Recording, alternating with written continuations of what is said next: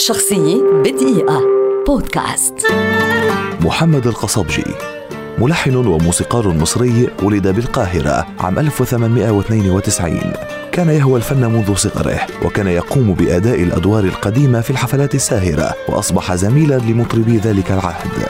أول عمل تلحيني احترافي له هو دور وطن جمالك فؤادي لهون عليك انضام ثم في عام 1920 اتجه القصبجي اتجاها آخر نحو تلحين التقاطيق قبل أن يستمع عام 1923 إلى السيدة أم كلثوم ويعجب بها ويلحن لها في العام التالي أول أغنية وهي الإيه حلف ما يكلمنيش كما ينسب للقصبجي فضل التجديد في المونولوج الغنائي وقد كان وباعتراف أبرز الموسيقيين والنقاد زعيم التجديد في الموسيقى المصرية.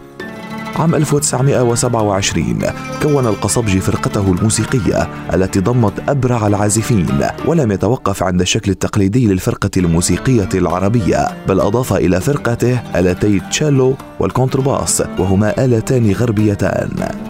قدم القصبجي ألحانا عديدة للسينما وكان من أكثر الملحنين إنتاجا طوال خمسين عاما وقدم الكثير للمسرح الغنائي أيضا كما قام بتلحين الفصل الأول من أوبرا عايدة الذي غنته أم كلثوم في فيلمها عايدة في أوائل الأربعينات.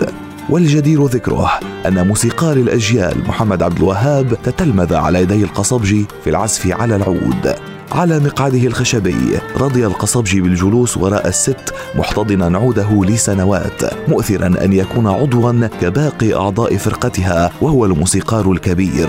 حتى إنه بعد أن رحل عام 1966 ظلت كوكب الشرق محتفظة بمقعده خاليا خلفها على المسرح تقديرا لدوره ومشواره معها. شخصية بدقيقة.